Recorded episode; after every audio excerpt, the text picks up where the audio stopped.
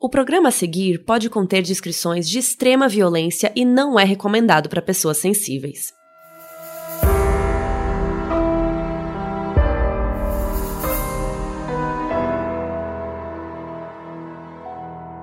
Olá, eu sou a Carol Moreira. E eu sou a Mabê. E eu tô de volta.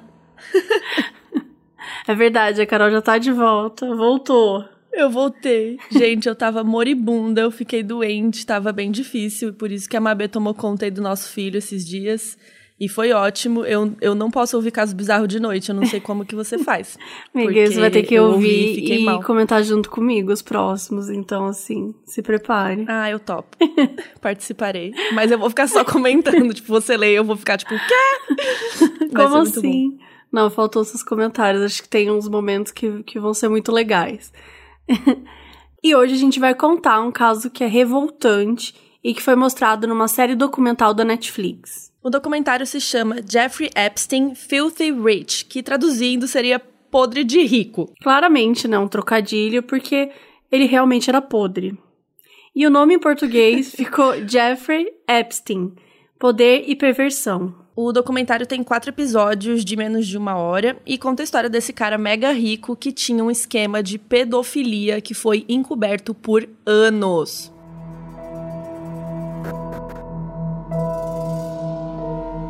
O Jeffrey Edwards Epstein nasceu dia 20 de janeiro de 53 em Coney Island, que é uma região de classe média baixa, assim, que fica lá no Brooklyn, em Nova York, nos Estados Unidos. A mãe dele, a Pauline, trabalhava em uma escola e o pai dele era zelador da área de parques da cidade lá de Nova York.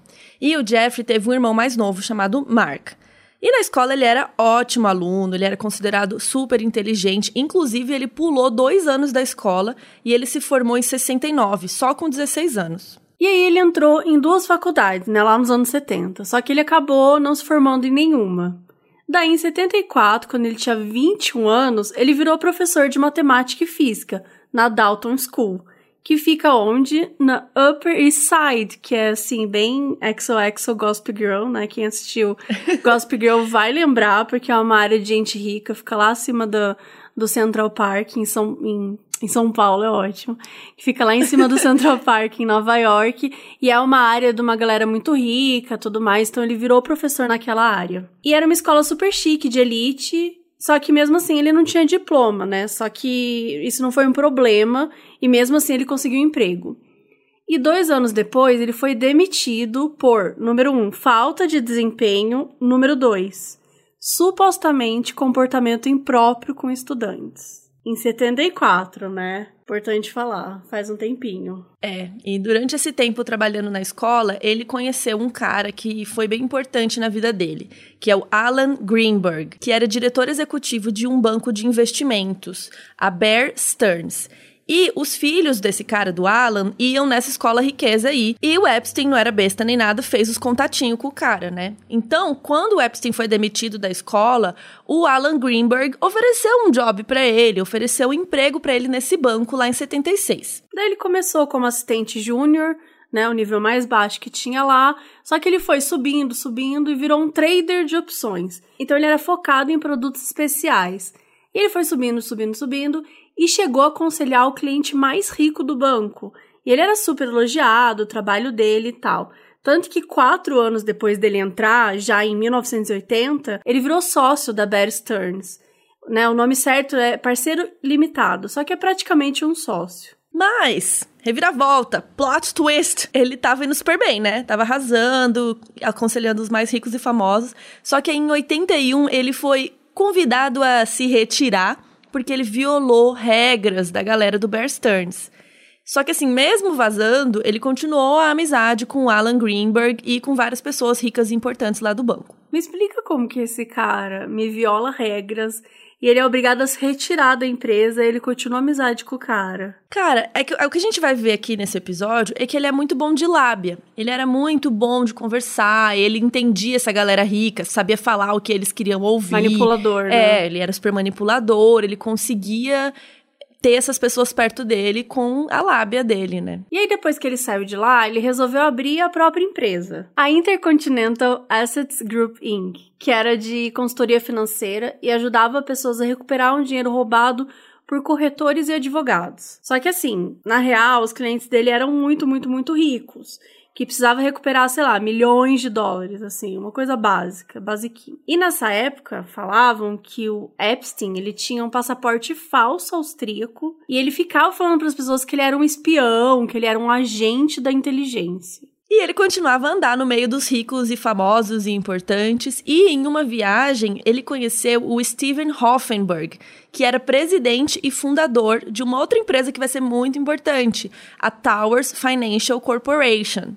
Towers Financial Corporation, que era uma agência de cobranças que comprava dívida de banco, de companhia de telefonia, de hospital e tal. E aí esse cara, o Hoffenberg, resolveu contratar o Epstein em 87 para trabalhar nessa empresa, na Towers. E nesse tempo que eles trabalharam juntos, o Epstein viajava de jatinho particular, né, com o jatinho do, do Hoffenberg. Eles eram super chiques, ricos, topzera e tal, e o Epstein se aproveitava, né, para fazer os contatinhos dele. Daí em 93, essa empresa aí, a Towers, ela acabou. Por quê? Porque ela era um grande esquema de pirâmide pirâmide financeira. Então, assim, basicamente era um esquema de fraude, né? Tipo, a gente não é especialista pra falar aqui sobre finanças e tal, mas o que que era essa, né, esse grande esquema de pirâmide? Eu queria muito ver a Mabê Coach. é, olha, gente, eu vou aqui ajudar você. Seja seu próprio Seja ônibus. seu próprio crio... Seja seu próprio quê? Seja seu próprio ônibus. Você nunca viu essa piada? Não, não, não. Que é tipo assim, o coach fala. Porque o coach tem dessas de tipo, você se vira, né? Você uhum. luta e você vai atrás, você merece. E aí tem a piada que é tipo, putz, e se eu perdi o ônibus? Aí o coach ah, fala, seja seu, próprio, seja seu próprio ônibus. Perfeito. Eu gosto muito daquelas frases tipo, trabalho enquanto eles dormem, sabe? Eu acho Sim, tudo. da galera que acorda às 5 da manhã, né? Exato. Porque, tipo, né, não precisa dormir, tá tudo bem. Mas enfim, deixando os nossos os nossos coaches de lado. Como a gente disse aqui, não somos especialistas, mas é um esquema de fraude, de pirâmide, é o famoso crime. Ou seja, aquele lance de ficar chamando um monte de gente para investir, daí chamam aqui, que chamam outro. Só que acontece, né? A pessoa investe, não tem um produto muito claro, né? Não tem uma assim, não tem uma informação muito clara. Sempre, muitas vezes é na, na base da broderagem, sabe? Tipo, ah, você é meu amigo, confio em você. E assim você vai conquistando as pessoas. E sempre tem aquela promessa do retorno de grana rápido. E assim, juros altíssimos. E para você entrar, você tem que investir, você tem que dar dinheiro, né? Então, assim, conveniente. E aí, nesse caso das Towers, eles usavam demonstrações financeiras fake, tá? Uma fake news, para enganar as pessoas e aumentando o valor da empresa. E aí, de repente, do nada, ai, 500 milhões de dólares que vale essa empresa aqui. Sabe? Fazer um pouco a Kylie Jenner aí, que a gente sabe que deu o grande golpe que era bilionária, né? E aparentemente não Como era. que é a história da Kylie Jenner? Não é que ela deu um golpe, vai. Mas ela, tipo, a Forbes falou, ai, é, Kylie Jenner é bilionária. Daí ela, kkk, deu RT. Só que no fim ela não era bilionária, sabe? Só que ela, ela nunca disse que ela era bilionária. Mas quando falaram que ela era, ela não negou.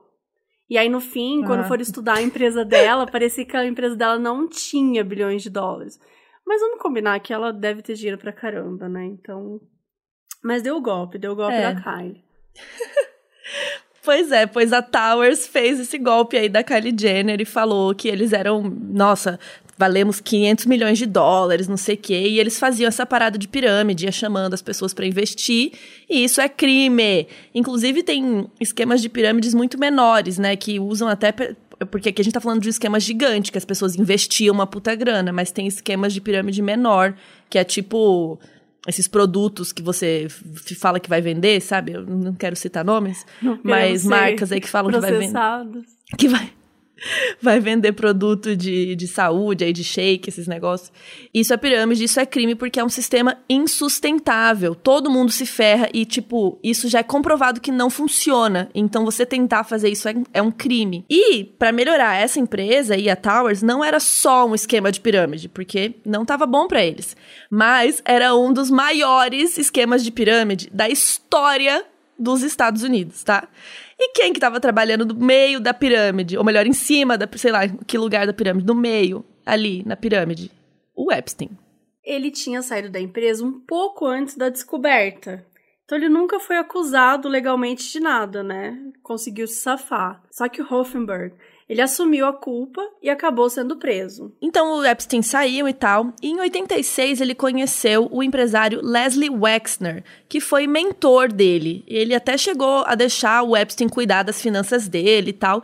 E, inclusive tem uns boatos de gente que acha que os dois tinham um caso, uma relação um pouco a mais aí. Daí, depois, é, entre 91 e 2006, o Epstein supervisionou a venda de mais de 1 bilhão e 300 dólares da companhia do Exner, a The Limited. E aí o Exner cortou relação com ele em 2007. Né, de, de 91 a 2006 estava tranquilinho, eram amigos, talvez mais, né? E tava tudo certo, tava aí gastando a grana. Só que em 2007, do nada, o Wexner descobre que o Epstein roubou 46 milhões de dólares dele. Só.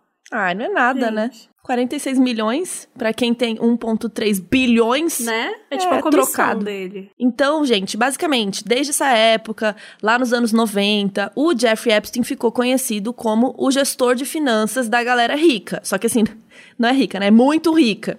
E no meio disso é óbvio que ele acabou enriquecendo pra caramba também.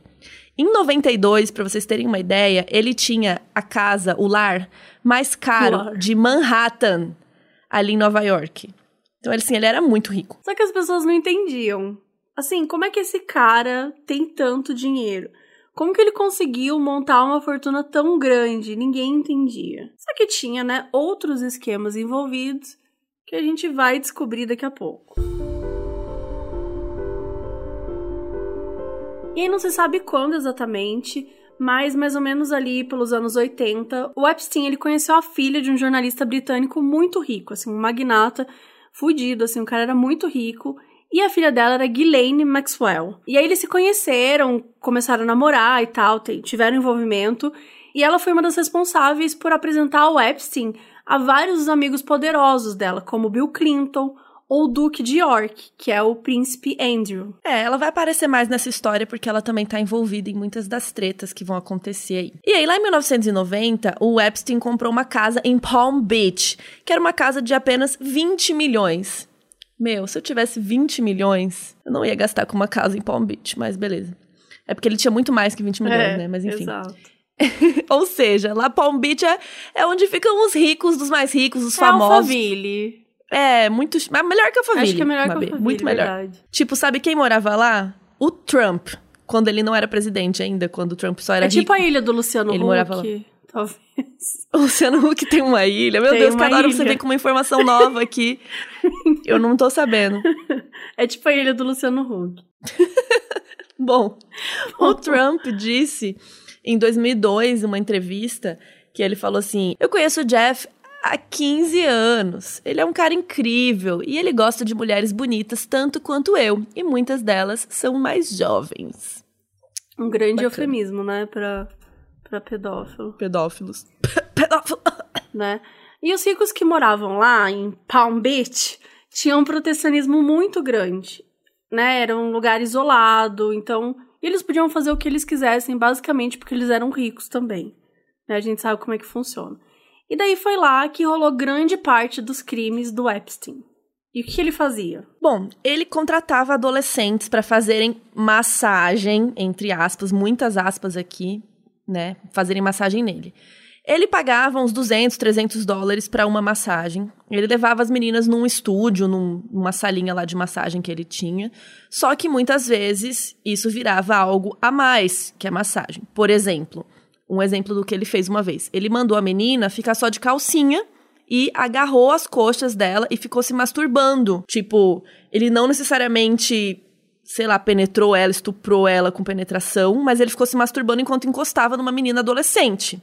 E aí depois ele deu 200 dólares pra menina e falou: "Ah, gostaria muito de te ver de novo". Então assim, ele basicamente escolhia meninas super frágeis, é, que estavam precisando de dinheiro, que estavam passando por situações difíceis. E sempre, sempre, sempre adolescentes, meninas assim, de 12, 14, no máximo 16 anos, sabe? É, crianças, né? Basicamente crianças que não tinham. É. Menor capacidade de se proteger ou de se defender, que achavam que iam ganhar um dinheiro com massagem e chegava lá não era bem assim. E aí, essa Palm Beach, ela era a parte rica. Só que do outro lado da ponte tinha o West Palm Beach, que era a parte mais pobre, e lá vivia é, as pessoas que trabalhavam na, na casa dessa galera rica, assim. Os funcionários, empregados deles e tudo mais. E muitas dessas meninas moravam lá. Ela, eram lá que elas eram encontradas. No documentário tem uma psicóloga educacional e terapeuta de saúde mental que dá uma entrevista, é a doutora Catherine Stamoulis. E ela explicou como que ele escolhia as vítimas. E ela fala, ele visava garotas muito vulneráveis, menos favorecidas financeiramente ou que já tinham sofrido traumas sexuais. Predadores sexuais como Jeffrey Epstein têm talento para distinguir quem necessita de algo. Eles identificam e exploram essa necessidade, disse a terapeuta. E ele usava essas adolescentes para ir trazendo mais garotas. Ele criava uma teia de adolescentes, por assim dizer. Sabe, uma ia trazendo outra, que ia chamando outra amiga de confiança. Tipo como era a pirâmide lá em cima, só que de investimento, só que agora era uma pirâmide de menores de idade. Um exemplo de uma das meninas foi a Courtney Wild. Ela conheceu o Epstein quando ela tinha 14 anos. E a mãe dela estava viciada em drogas e não podia cuidar dela. E aí ela precisava de dinheiro e ela começou as massagens tentando, né, arrumar um dinheiro e tal, e ela começou a ser abusada. Outro exemplo de vítima, aos 16 anos, foi a Michelle Licata, que ele deitou na maca e ficou falando como ela era bonita, não sei o que lá, e ficou esfregando no corpo dela, encostando nela, mandou ela tirar a roupa e ficar só de calcinha e se masturbou enquanto ia passando a mão nela. Depois, ele gozou, se enrolou numa toalha e deu os 200 dólares para ela. E falou, né? Gostaríamos de te ver, queria que você voltasse. E ela continuou indo por 3 a 4 anos, assim. Ela levou cerca de 60 garotas para ele. E o mesmo rolou com a Hayley Robson. Ela foi chamada por uma amiga para ganhar 200 dólares, né? Fazendo massagem, aquela mesma história que a gente já contou. Só que essa Hayley, ela não deixou o Jeffrey tocar nela. E aí ele combinou com ela que se ela trouxesse uma amiga para ele, ele ia pagar 200 dólares para ela também. Então ela trabalhou para ele por um ano e recrutou 24 garotas. E como a gente falou, uma ia recrutando outra e por aí vai sempre, claro, menores de idade. E aí tem uma outra história que aconteceu antes de tudo isso, que a gente não sabe também exatamente quando que ele começou essa história das massagens. Tipo, não tem uma data, não tem, sabe, quem foi a primeira, não tem isso muito claro. Mas a gente sabe que em 96 começou a acontecer um outro caso com duas irmãs, com a Anne e a Maria Farmer que a Maria, ela é uma pintora e ela usava as irmãs mais novas dela como modelos para as pinturas dela. E geralmente as pinturas dela eram de tipo aquela coisa da adolescência, né? Tipo, da, da pessoa, da menininha crescendo e tal. E tinham algumas pinturas que eram até é, meio com nus, assim, com os seios de fora e tal. E a Maria Farmer se formou na New York Art Academy em 95 e ela foi apresentada para o Epstein durante uma exposição. E ele contratou ela para supervisionar as obras numa nova mansão dele. Da irmã dela, a Anne Farmer, né, que tinha 16 anos, ela era super inteligente e ela tinha o sonho de ir para uma faculdade que era a Ivy League. E o Epstein se ofereceu para pagar uma viagem internacional para ela poder melhorar o currículo dela, né, para ela ter experiência e tal que a gente sabe que as universidades lá nos Estados Unidos não são só as notas, né? Mas tem toda uma questão de, de da bagagem que você tem, das experiências e tudo mais. Anne encontrou o Epstein e a Ghislaine, que é aquela namorada, né? Ghislaine Maxwell, que a gente já falou aqui, que era britânica, que apresentou ele para Bill Clinton, etc. Enfim. Então encontrou com os dois, com o casal, lá na casa deles, no Novo México. E a Anne, ela achou que iam ter outros estudantes lá, só que era só ela. Daí a Ghislaine, ela se ofereceu para fazer uma massagem na Anne. E aí falou pra Anne tirar a roupa. E assim, ela tava achando normal, assim. Até que a Ghislaine mandou ela virar de barriga para cima e ela ficou com os seios para fora. E ela começou a esfregar, assim, de uma forma meio inapropriada, assim, que não fazia sentido, não era uma massagem. E a Anne acha que o Epstein estava observando tudo. E aí, como se não bastasse, o Epstein apareceu no quarto da Anne de madrugada, dizendo que queria se aconchegar, tipo, fazer conchinha lá com ela, e ficou ali na cama tocando ela. E ela não contou para ninguém. Depois disso, ela ganhou viagens deles para Tailândia, para o Vietnã, que eram as viagens que eles tinham prometido para melhorar o currículo dela e tudo mais. Só que ela achava que ela ia estar tá sendo ingrata, né? Que ela não podia falar que ele encostou nela de um jeito estranho, porque, putz, ele vai me dar viagem, não sei o quê. Então ela não sabia lidar, gente. Ela era uma criança. Daí, lá em 96, o Jeff ele ajudou a Maria, né, que é a irmã da Anne, a conseguir uma residência artística numa mansão em Ohio. Daí o Epstein e a Ghislaine, né, eles visitaram ela à noite e eles abusaram dela fisicamente. Tocaram nos seios dela e tal. E ela ficou super nervosa e chorou. Daí Ghislaine falou, calma, vai ficar tudo bem. Ela também era extremamente manipuladora. E a Maria, ela não queria parecer ingrata, porque, né, ele estava ajudando ela com a formação dela. Daí ela conseguiu sair, fugir para um quarto, tal, ela se trancou, não, né, não deixou eles entrarem nem nada, passou a noite lá. E daí no dia seguinte eles sumiram. Só que não só saíram, como eles levaram as fotos seminuas das irmãs dela, que ela se baseava para pintar e tudo mais. E eles levaram as fotos seminuas das irmãs. Só que assim, a caçula tinha 12 anos na época. E aí a Maria ligou pra, pra irmã dela, a Anne, porque as duas, né, estavam se envolvendo com eles de formas diferentes, né? A Anne tinha viajado e tal, e a Maria era a pintora. E aí a Maria ligou pra Anne e falou: Cara, rolou alguma coisa com você também estranha? E aí elas conversaram e aí a Maria prometeu: olha, a gente não vai ter mais que lidar com ele. Só que o Jeffrey ligou para Maria e ofereceu qualquer coisa para ela não causar problema. Só que ela mandou ele cagar. Então ela voltou para Nova York, foi na polícia, eles falaram que não era a jurisdição deles e tal, então ela ligou pro FBI, pro FBI e contou tudo detalhadamente. E aí ela falou: "Cara, beleza, contei, eles são pedófilos, vai dar tudo certo, eles vão ser presos e tudo mais. Só que ela nunca mais recebeu notícia do FBI. Eles não fizeram nada, eles nem investigaram. Daí em 2003, a Vanity Fair, aquela revista, né, tava fazendo uma matéria sobre o Jeffrey Epstein. E era uma coisa assim de cultura, uma matéria super bobinha assim. E a jornalista responsável era a Vicky Ward, que ela ficou sabendo de uma fonte que diz que, olha, tem coisa aí no, no Epstein. Tem alguma história aí, parece que ele abusou umas meninas. Então a Vicky ligou, porque já que a revista vai fazer uma reportagem, né, queria checar o lado dele. E daí ele disse: Olha, essa história aí são duas irmãs que se apaixonaram por mim, inventaram toda essa história, né? Jogou aquele famoso golpe do elas estão apaixonadas por mim eu sou inocente, blá blá blá. Só que aí, né, como a Vanity vai atrás dele, ele começa a descobrir que eles, né, estão investigando essa parada. E daí ele ameaça a Vic, fala assim: olha, Vic, se eu não gostar dessa matéria, vai ser muito ruim para você e pra sua família. E assim, ela tava grávida de gêmeos. E ele ainda falava assim no telefone: onde que você vai parir? Eu conheço médico em todos os hospitais. Eu vou descobrir onde você vai parir. Mano, olha isso, essa ameaça que o cara fazia simplesmente assim, nem tá dizendo que tem alguma coisa errada na, na, história dele, né? É, mas com certeza ele já queria se garantir, né? Porque se começassem a falar disso, ia, a casa ia cair para ele. E aí, o chefe da Vicky, o Graydon Carter, achou a cabeça de um gato no jardim dele e uma bala de arma ali perto da porta. Então, assim, ele não estava brincando com as ameaças dele. Então, o chefe, o Graydon Carter, falou pra Vicky, né, que era a mulher que tava fazendo a matéria, falou: Não, eu acredito no Jeffrey, não tem nada a ver, tira essas irmãs da matéria. A matéria não tem, não tem que ter essa história, não. Basicamente, a revista foi comprada por ele. Ameaçada, né, é, também. Ameaçada. E a revista acabou decidindo não falar disso.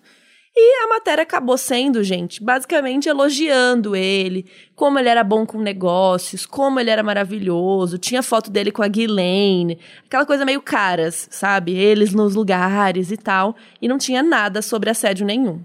Daí a Maria contou que quando ela denunciou o Epstein e a Ghislaine lá pro FBI, eles descobriram, né, o Jeff e a Ghislaine, e a Ghislaine ligou prometendo que ia destruir a carreira dela, ameaçando matar, que ela ia, enquanto ela estivesse fazendo caminhada, ela ia morrer.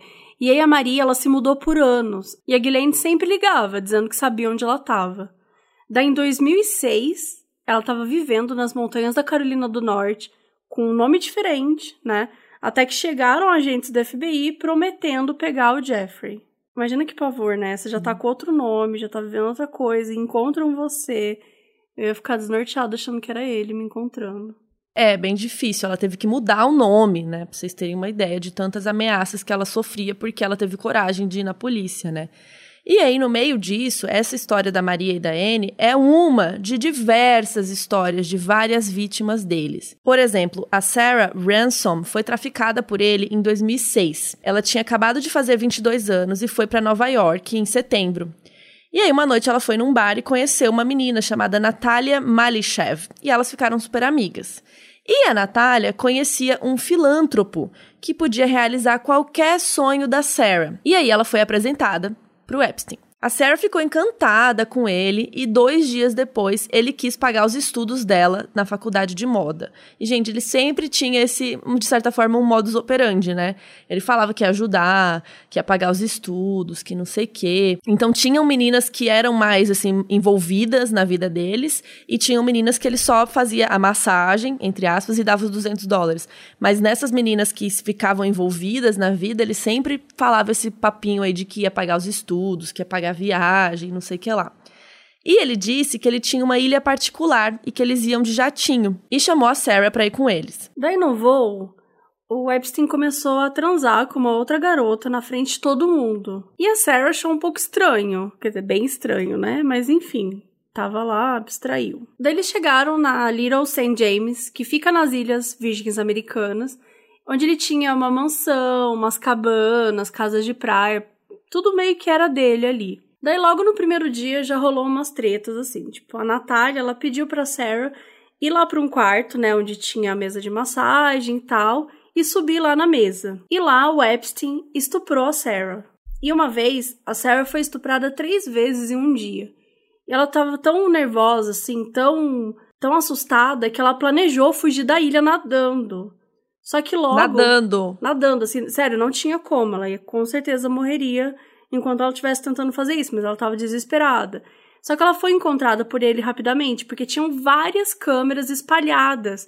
Ele tinha acesso a tudo, assim. E aí, numa entrevista, ela disse, abre aspas, ele fazia coisas que nenhum homem deveria fazer com uma mulher, fecha aspas sobre os abusos, os estupros que ela sofria e tudo mais. E o Jeffrey, ele ficou na vida da Sarah por oito meses e meio, até que ela fugiu de país, ela foi para Catalunha, na Espanha. E aí no documentário tem a entrevista de um funcionário da casa lá da ilha, que é o Steve Scully, e ele fazia manutenção dos equipamentos de comunicação lá da ilha, de celular e tal. E ele disse que a cada dois meses chegavam visitantes novos na ilha, e geralmente chegavam com garotas jovens, Inclusive lá ele já viu o Bill Clinton entre os convidados e também o príncipe Andrew, também conhecido como o terceiro filho da rainha Elizabeth II. E essa galera toda tava com um monte de gente mais jovem. Inclusive, Mabê, vai ter caso bizarro da Lady Di em breve? Sim, gente, vai ter, estamos contando aqui.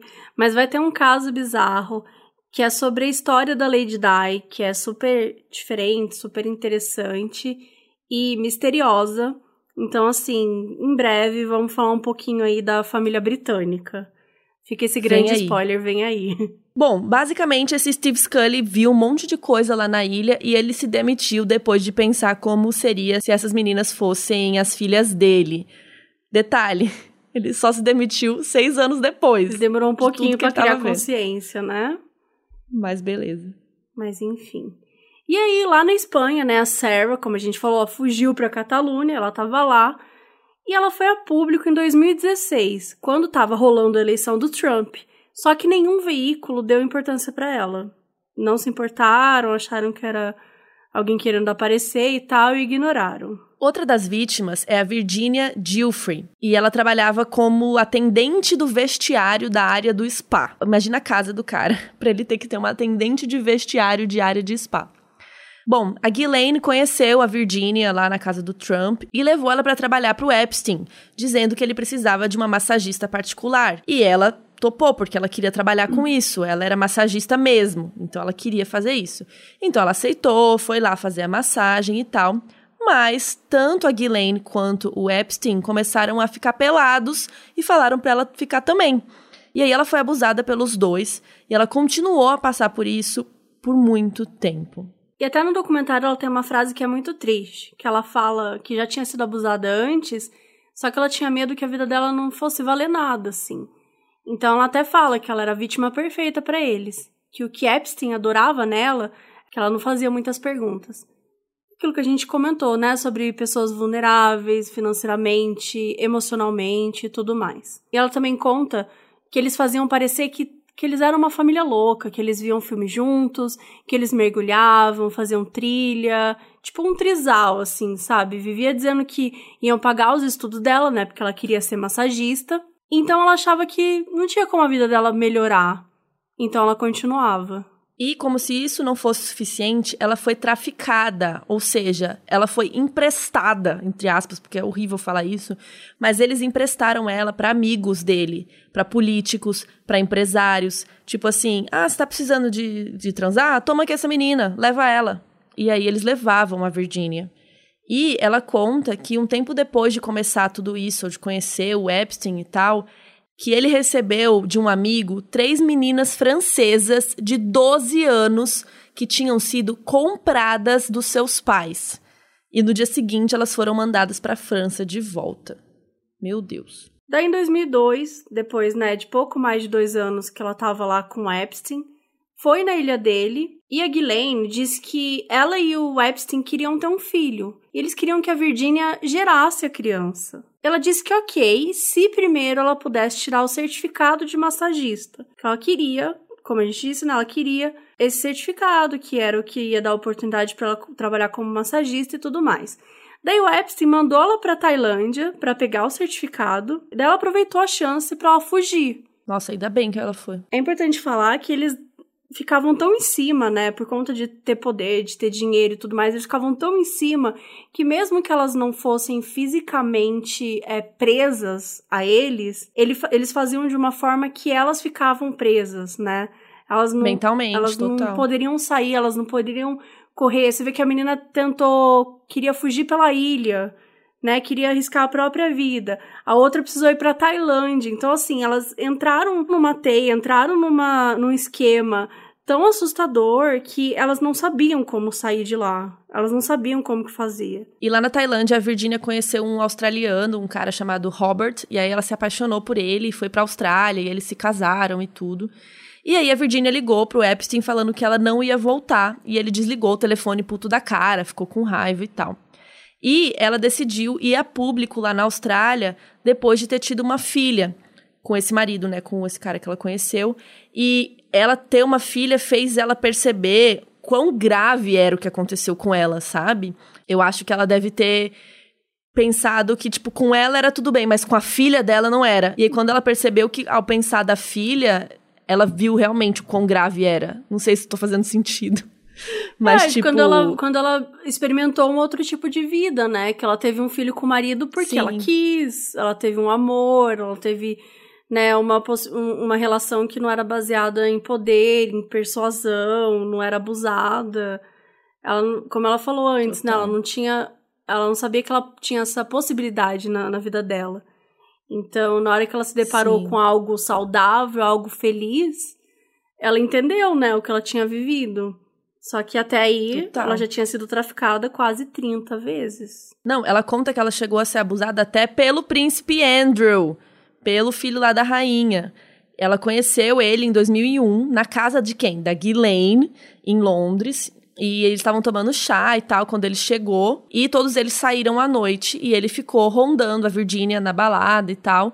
E quando voltaram para casa, a Ghislaine disse que ela teria que fazer com ele o que ela faz com o Epstein. E depois disso, o príncipe Andrew a estuprou. Daí, em 2015, a Virginia foi a público falar sobre o príncipe e rolou uma cobertura na mídia, assim. Falaram, obviamente, muito sobre o assunto. O Palácio de Buckingham declarou que negava enfaticamente que o Duque de York tivesse tido qualquer contato, qualquer relação com Virginia Roberts. Pra entender, o Duque de York é o príncipe, É o príncipe tá? É Andrew, porque é. cada, cada príncipe tem um, um treco, um nome. lá, um- uma propriedadinha. Uma duquesa. Um duque. Como que fala isso? Duque? Duque? Duque, o duque, duque. ele tem um du, Ah, ducado? O que, que ele não tem? tem que um que um terreno, tem? ele tem um terreninho. Che- ah, ducado. Chefe de estado de um Mentira. ducado. É, Que sim, favor. chupa. Tá vendo? A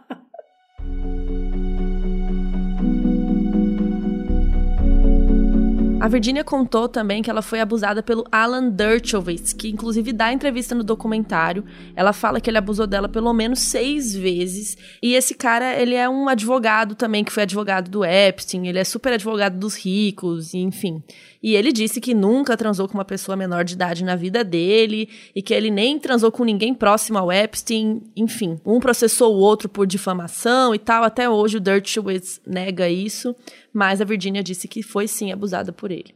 Daí, em novembro de 2019, o príncipe Andrew lhe deu uma entrevista, né, para a BBC, dizendo que não lembrava da Virginia, não conheceu, que nunca teve nenhum contato sexual com ela, nem contato nenhum. Mesmo quando a repórter mostrou para ele o que, uma foto dele junto com a Virginia e da e a Ghislaine. Ele simplesmente disse que não conseguia explicar porque ele não tinha nenhuma lembrança daquilo ter acontecido. Aí depois ele falou que ele estava com a filha numa pizzaria na noite em que supostamente conheceu a Virginia. E lembra daquele Steve Scully que ele trabalhava na ilha e demorou seis anos para perceber que ele não gostaria de ver o que acontecendo isso com as filhas dele, por isso ele pediu demissão? Então esse homem aí, para alguma coisa ele ele serviu bem. O que, que ele falou? Ele deu entrevista e falou que sim, que o príncipe Andrew estava lá e ele estava com a Virginia. Então, o FBI ele entrevistou o Scully e depois de ver a foto, ele falou: não, essa aqui é a Virginia e eles estavam juntos sim. Daí, recentemente, uns dois ou três meses atrás, saiu uma notícia de que o príncipe Andrew não vai comparecer em nenhum evento da família em 2021. Porque os eventos da família real, eles são eles são marcados com muita antecedência, né? Então, por isso que a gente tá falando disso. Pelo... Não, tipo, o pai dele, no caso, vai fazer 100 anos ano que vem, em junho de 2021. E aí a notícia saiu um ano antes, porque eles já estão fazendo a lista de convidado agora.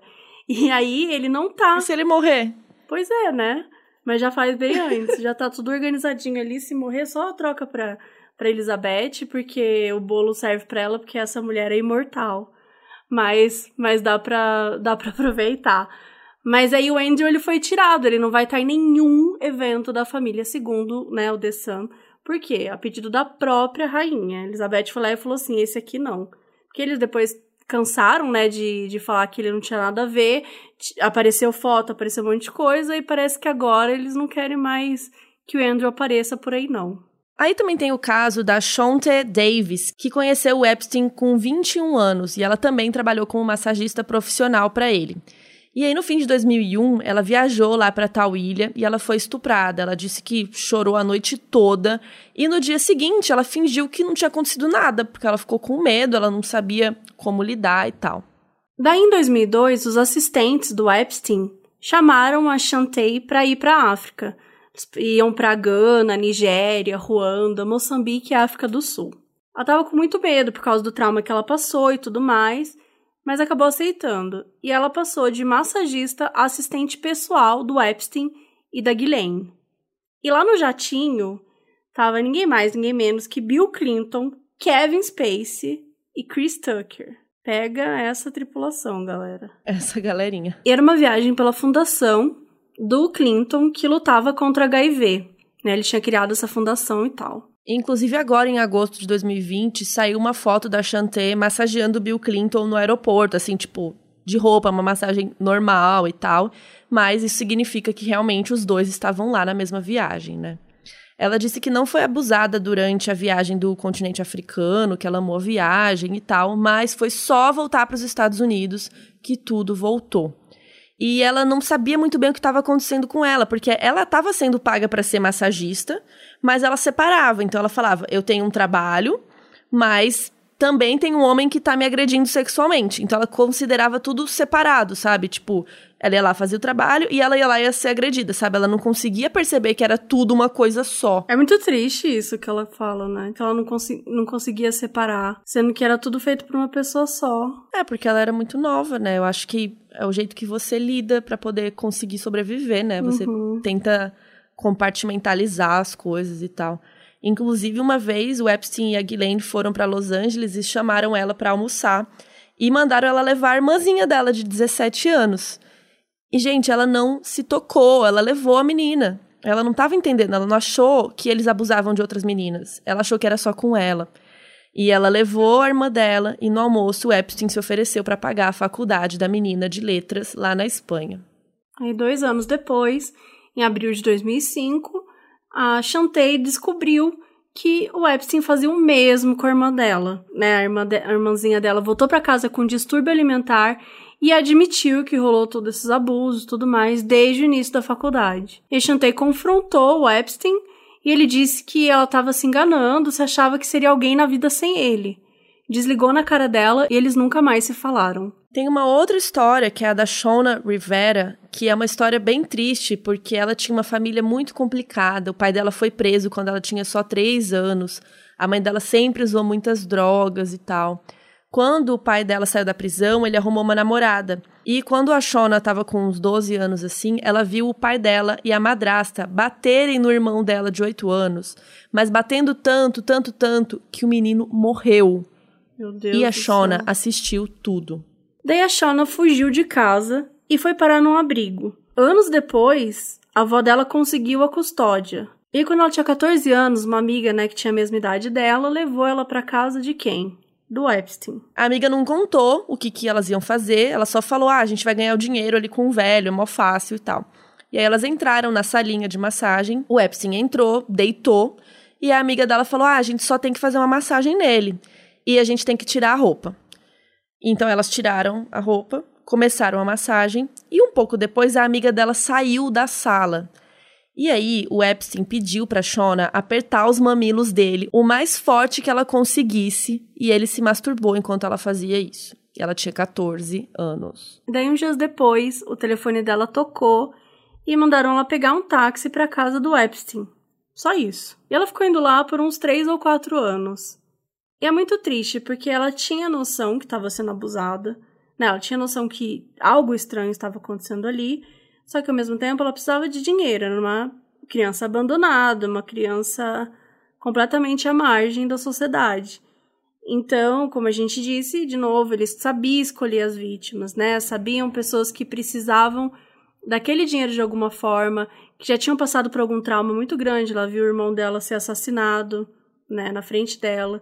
Então, assim, obviamente, era uma menina que tinha muitos problemas psicológicos. E achava que ninguém ia se importar com ela, que ela tinha que viver sozinha. Então é muito gritante um cara de 40 e poucos anos e uma menina de 14 anos traumatizada. Né? É óbvio que ele consegue manipular ela, é óbvio que ele consegue fazer com que ela entenda que são as coisas que ele pode dar que vão ajudar ela a melhorar a vida e, e tudo mais. É, muito triste. E quando ela finalmente contou tudo pra polícia, durante a investigação, gente, ela ficou sendo perseguida. Ele colocou uns caras para ficar seguindo ela o tempo todo. Uma vez, um cara até ligou o farol do carro na janela do quarto dela à noite. Pra ela saber que estava sendo vigiada. Então ela ficou a noite inteira com o farol ligado, tipo, na janela dela. para ela ficar com medo, né? Pra ela não contar a verdade pra polícia. Ela teve até que ir pra um hotel com a ajuda do seu advogado e um detetive particular essa noite, porque ela não conseguia dormir, ela estava apavorada, né, achando que iam matar ela. E daí aqui agora a gente vai contar o caso também da Hayley Robson. O caso da Hayley aconteceu em 2003. Ela tinha 16 anos, quando a amiga falou, né, que elas podiam ganhar uma grana boa fazendo massagem num cara velho. E antes disso ela tinha sido estuprada. Era uma época que ela estava usando muita droga, então ela estava, né, como a gente falou, vulnerável e tal. Então ela foi para casa dele pensando na grana. Ela ficou super assustada ao entrar na casa. Tinham várias fotos de meninas peladas, assim, artes na parede, com muita nudez, assim, a casa, toda a casa era um convite, assim, à nudez. E ela achou aquilo tudo muito estranho. E quando chegou lá, o Epstein, ele estava pelado na mesa. E ele tentou tocar as partes íntimas dela, só que ela não deixou. Ela falou que não estava confortável, que não ia deixar. E ele basicamente falou assim: beleza, então se você me trouxer umas amigas, eu te dou 200 dólares. Então, ao longo de um ano, ela foi levando várias amigas. Ela acha que ao todo ela levou umas 24 meninas, todas menores de idade. Ela ia com as meninas até a casa dele e ficava esperando lá fora, na piscina e tal. E depois ele vinha e dava os 200 dólares para ela. Só que, além de dar o dinheiro, ele perguntava como que ela tava, como que a família. Ele queria parecer que ele era um amigo, que aquilo tudo ali era muito normal, sabe? Que tava tudo certo. Se importava, né? E aí essas meninas levavam outras meninas e assim por diante. Então, assim, a Hayley, ela não foi necessariamente tocada por ele, né, estuprada, mas ela também foi uma vítima nisso tudo, porque é óbvio que ela sente culpa, né, dela ter levado essas outras meninas, mas ela também foi manipulada. Ela também foi uma vítima.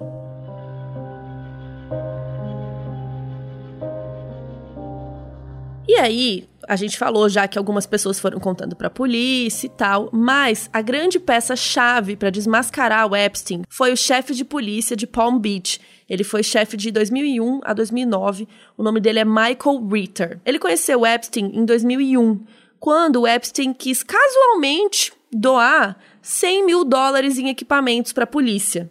Por que será, né? Que o Epstein queria tanto ajudar a polícia é um filântropo, né? Ele quer ajudar as pessoas. Um querido. E daí, em 2003, os vizinhos falaram que estava tendo uma movimentação estranha, que tinha um monte de jovem entrando naquela casa, né? Falou pra polícia, chamou a polícia e tal. E aí mandaram viatura, entrevistaram quatro mulheres que falavam que estavam trabalhando como secretárias. Só que como elas eram maior de idade, acabou não dando em nada. Daí, em 2005, uma mulher ligou para a polícia falando que, olha, tô menteada que ela tem 14 anos, tava com 300 dólares na mão, e ela foi para casa de um cara em Palm Beach e recebeu essa grana em troca de fazer massagem nele. E que as mais bonitas eram contratadas para outras coisas. E aí adivinha quem que era esse cara? Entrevistaram a menina adolescente e perceberam que a casa era do Epstein. E aí finalmente abriram um inquérito e o caso foi liderado pelo detetive Joe Ricari.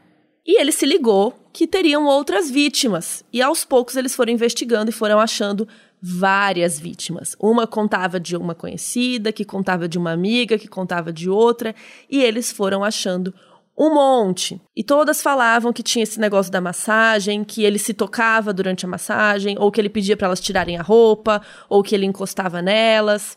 Enfim, é tudo que a gente contou do modus operandi dele. Daí lá, em 2005 ainda, o Michael Ritter falou que as vítimas cooperavam, só que nenhuma tinha coragem de prestar queixa. O cara era muito poderoso, muito rico e tal. Daí a polícia tentou conversar com alguns ex-funcionários e todos se recusaram a falar. Porque todo mundo tinha medo de ser perseguido, de ser processado. Né? Ele era um bilionário com muita coisa a perder. E os funcionários eram super simples, porque eles iam se meter com isso, ainda mais sabendo das coisas que ele fazia para calar as pessoas, né? Então ele era desafiador, ele era perigoso. É, pra que, que você vai denunciar um cara desse que é bilio, bilionário? Bi, bilionário. Tipo, ele, ele vai fazer de tudo para te fuder, para você ficar quieto, sabe? Então ninguém queria falar.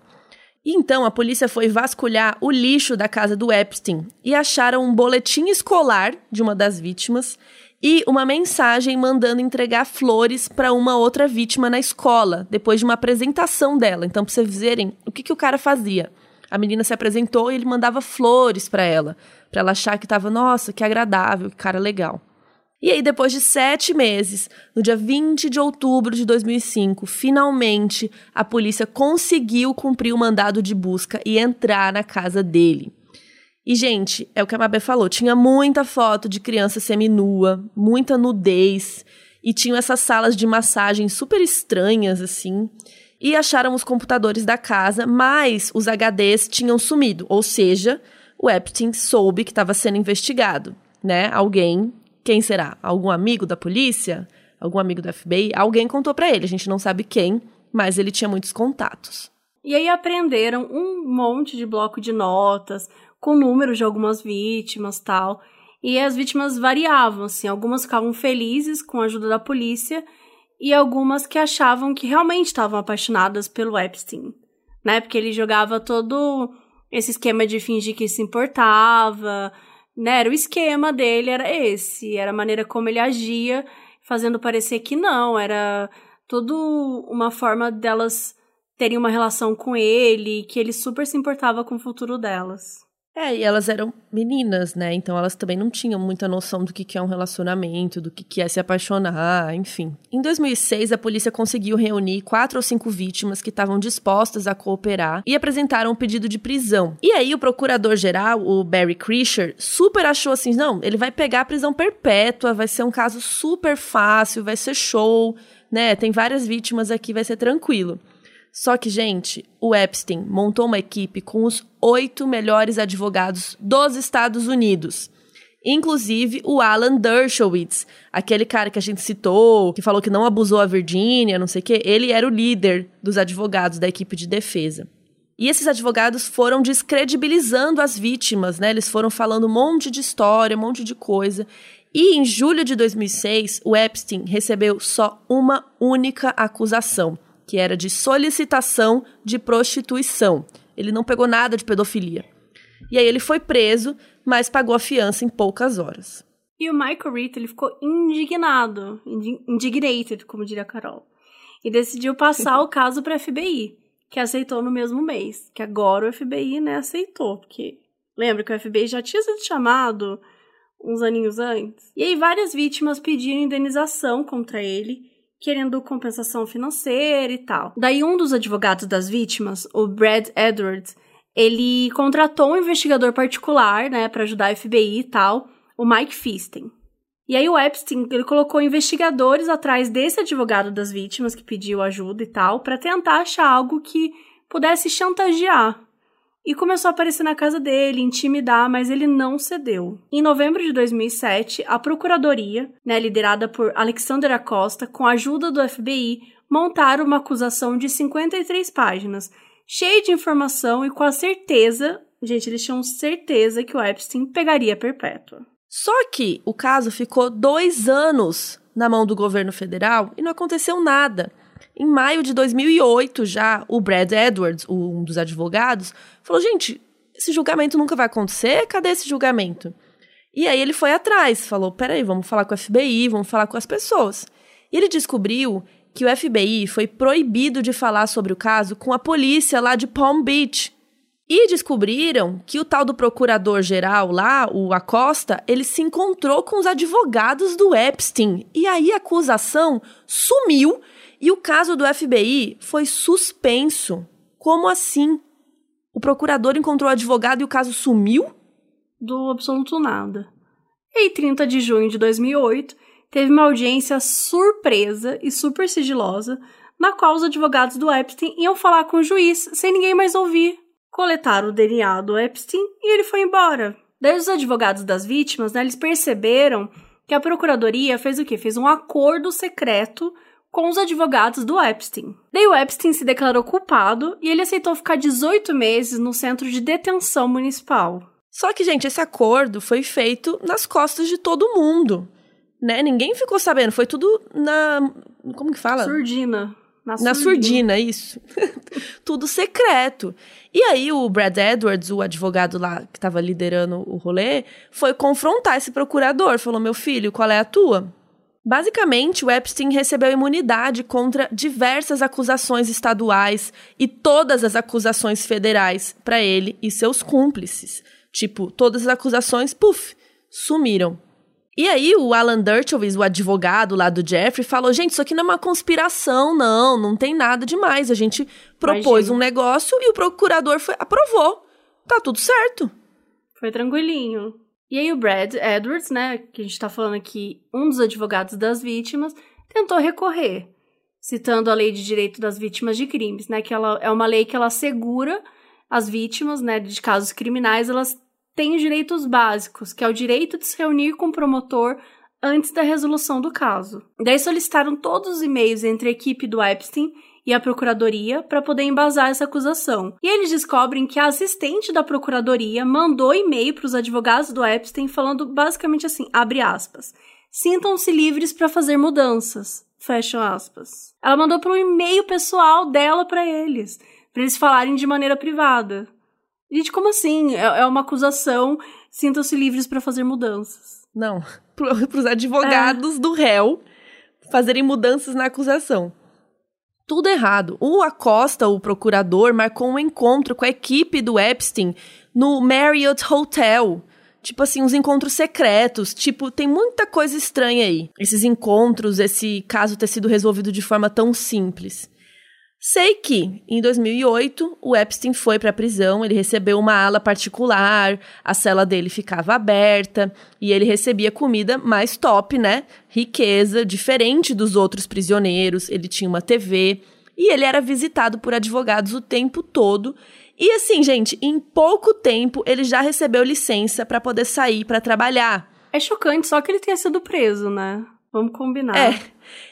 Tipo, ele cons conseguiram prender ele, mas ele não ficou preso, porque ele ficava fora 12 horas por dia, seis dias na semana. Ele dando rolê por aí, indo em reunião, fazendo mil coisas. Eles não ficavam na prisão praticamente.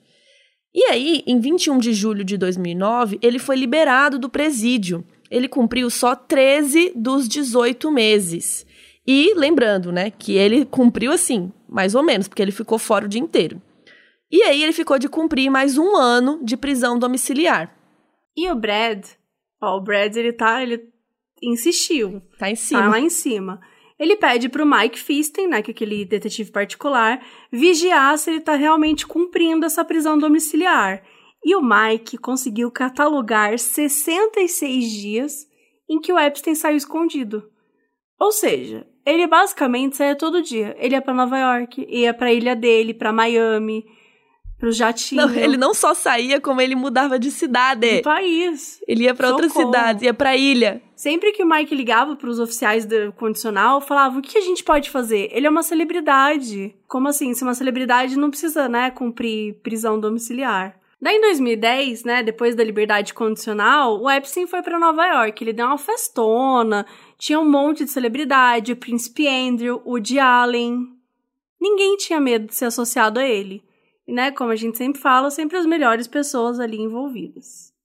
E essa história do Epstein ficou enterrada por muitos anos, até que em 2017, com o movimento Me Too, a mídia começou a dar mais atenção para esse tipo de caso, finalmente. E aí, em novembro de 2018, a repórter Julie K. Brown, do Miami Herald, fez uma matéria expondo o acordo entre os advogados do Epstein e o promotor Acosta, que a essa altura, sabe o que, que o Acosta estava fazendo, Mabê? O que, Carol? Você acha que ele ficou lá de boa no mesmo empreguinho dele, Mabê? Não, acho que ele subiu, né, um pouquinho de carreira. Ele virou secretário do trabalho do governo do presidente Trump.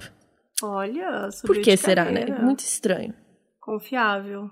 E daí, em 2019, um juiz determina que o governo federal participou de uma conspiração com Epstein para violar a lei de direitos de vítimas do crime. O Brad finalmente conseguiu o que ele queria. Quantos anos Sim, depois? nossa, Muitos, arrasou. né? 2019 É. só.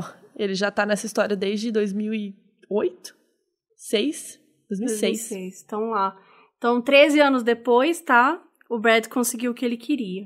E daí, confirmando lá as falcatruas na Flórida e tal, foi avançando as investigações contra ele também em Nova York. E aí o FBI finalmente começou a agir. Falou com todas as vítimas. Não deve ter falado com todas as vítimas, né? Não, não deve ter dado pra conseguir falar com todas as vítimas. Mas falou com muita gente. Ah, impossível. Com muita, muita, muita gente. E aí, finalmente, em julho de 2019, o Epstein foi preso depois de pousar de um voo vindo da França e ele foi acusado de tráfico sexual. E aí ele foi indiciado por dois crimes: formação de quadrilha para tráfico sexual e tráfico sexual de menores de idade. E aí, depois dessa acusação, mais de 10 mulheres tiveram coragem de aparecer e acusarem ele também. Mas, gente, 10 não é nada perto de tanto de vítimas que ele fez.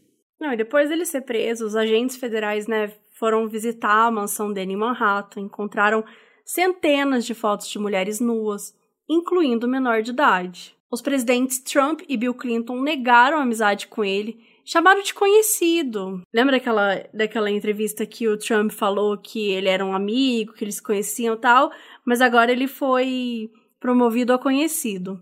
E aí mesmo Despromovido. despromovido a conhecido, Rebaixado. foi rebaixado a conhecido. Então, assim, mesmo com inúmeras provas de que eles iam na ilha dele, testemunhos de funcionários e vítimas, eles continuaram falando: não, isso aí é conhecido. E aí, o Acosta lá, aquele pro- ex-promotor, e e depois que o Epstein foi preso, ele deu uma coletiva de imprensa, ele se defendeu, ele falou que estava super feliz que a investigação era super bem feita, que estava tudo show, mas depois de dois dias ele renunciou, porque a pressão foi muito grande. E em 15 de julho, o Epstein se dispõe a pagar até 100 milhões de dólares de fiança para esperar o julgamento em liberdade. Gente, 100 milhões. 100 milhões de fiança. É muito milhões. Durante a audiência, né, o juiz deu às vítimas a chance de falar com Epstein e todas elas pediram para o juiz negar a fiança. Os advogados dele foram subindo quanto que ele poderia pagar, chegando até 500 milhões de dólares. Gente, 500 milhões de dólares para pagar uma fiança, sendo que é um cara que ele, eu acho que não tem uma pessoa que poderia mais fugir do país do que esse cara. Não dava para ele fugir é, mais do que ele caso, podia. Mas esse caso foi virando mundial, né? Ele não tinha mais para onde correr. O príncipe Andrew estava envolvido. Não, total. Então não tinha muito o que fazer, né? Só que a procuradoria não ia deixar. Então a procuradoria apareceu com mais acusações. Quando revistaram a casa do Epstein, acharam diamante, acharam passaporte falso tal. Então eles meteram um monte de mini acusação nele. E aí o juiz negou a fiança. Aí, 10 de agosto, no Centro Correcional Metropolitano, que era onde o Epstein estava, ele comete suicídio aos 66 anos de idade. Os guardas chegaram na cela, né?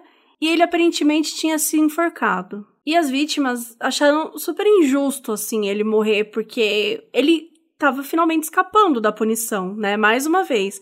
Ele tinha que ir a julgamento. Elas não queriam que ele morresse, elas queriam que ele pagasse pelos, pelos crimes, por todas as atrocidades que eles tinham feito com elas que ele confrontasse aquilo que ele fez. E aí começaram uma investigação de como que ele pode ter conseguido se matar em uma prisão de segurança máxima. Tipo, nenhum guarda percebeu. Como assim ninguém viu? Supostamente as câmeras estavam quebradas, sabe? Tem alguma coisa estranha aí. E aí começaram várias teorias da conspiração.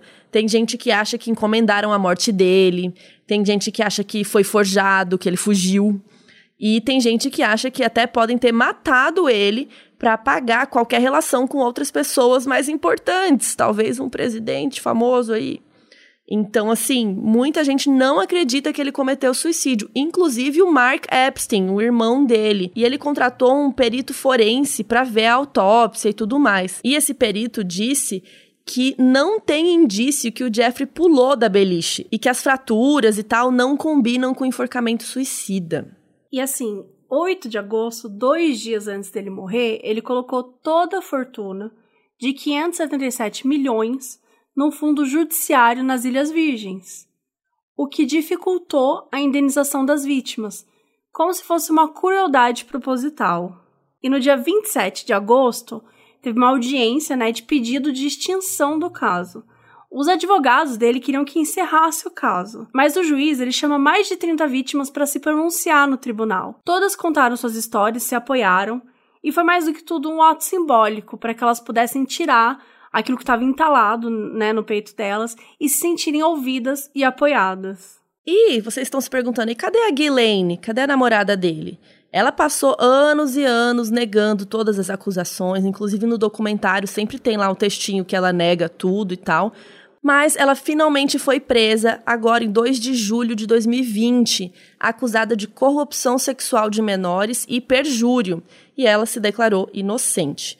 Negaram a fiança para ela, então ela está presa, aguardando o julgamento, e ela tem chance de ser condenada a até 35 anos de prisão. E como a gente falou aqui, né, durante o episódio tal, a gente falou, ai, ah, aconteceu tal coisa em julho, né? Saiu a notícia do príncipe Andrews, saiu a notícia, a foto do Bill Clinton. Então eu acredito que a gente ainda vai ouvir muito sobre o que aconteceu de verdade, sabe? Sobre as pessoas envolvidas. A gente ainda não tem noção de tudo que tá ligado a esse caso. Pelo menos eu acredito que ainda vai ter muita coisa que vai sair daí e provavelmente nos próximos anos a gente vai descobrir mais algumas coisas em relação a isso. O que, que você acha? Eu concordo. Eu acho que tem muita coisa escondida, muitas vítimas que não falaram ainda. Muita gente poderosa. E além de né? tudo, muita gente poderosa envolvida, né? Então a gente tem aí o presidente dos Estados Unidos no meio, um ex-presidente que é o Bill Clinton, o procurador que fez um acordo super estranho e depois foi promovido lá no governo do Trump. Tem muita coisa esquisita.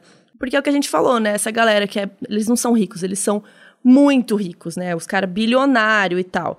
Esses caras geralmente não pagam, então pelo menos dá para sentir que teve alguma justiça feita. Infelizmente, as próprias vítimas falaram que elas não se sentiram justiçadas porque ele cometeu suicídio ou não, né? Não sabemos o que aconteceu.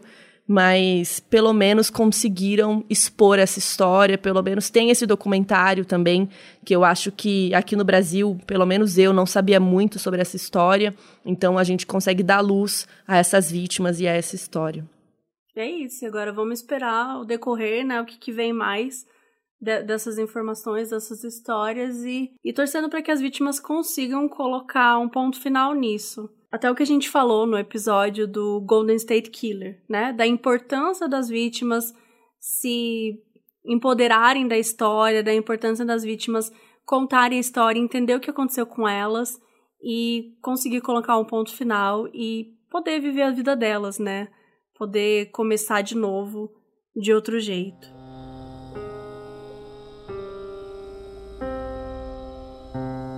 Então é isso. Se você gostou desse episódio, ajude a gente lá comentando nas nossas redes sociais, no Twitter e no Instagram, é moduspod. Comenta lá que outros episódios vocês gostariam de ouvir por aqui, que histórias vocês querem de caso bizarro, ou que perguntas vocês têm para o FAC, que eu vou voltar com o FAC em breve também, respondendo dúvidas de vocês. E se você quiser apoiar o podcast com mais do que o seu comentário, você pode entrar no catarse.me barra modusoperandi e nos ajudar financeiramente para a gente conseguir manter o podcast. E é isso, até semana que vem. Um beijo.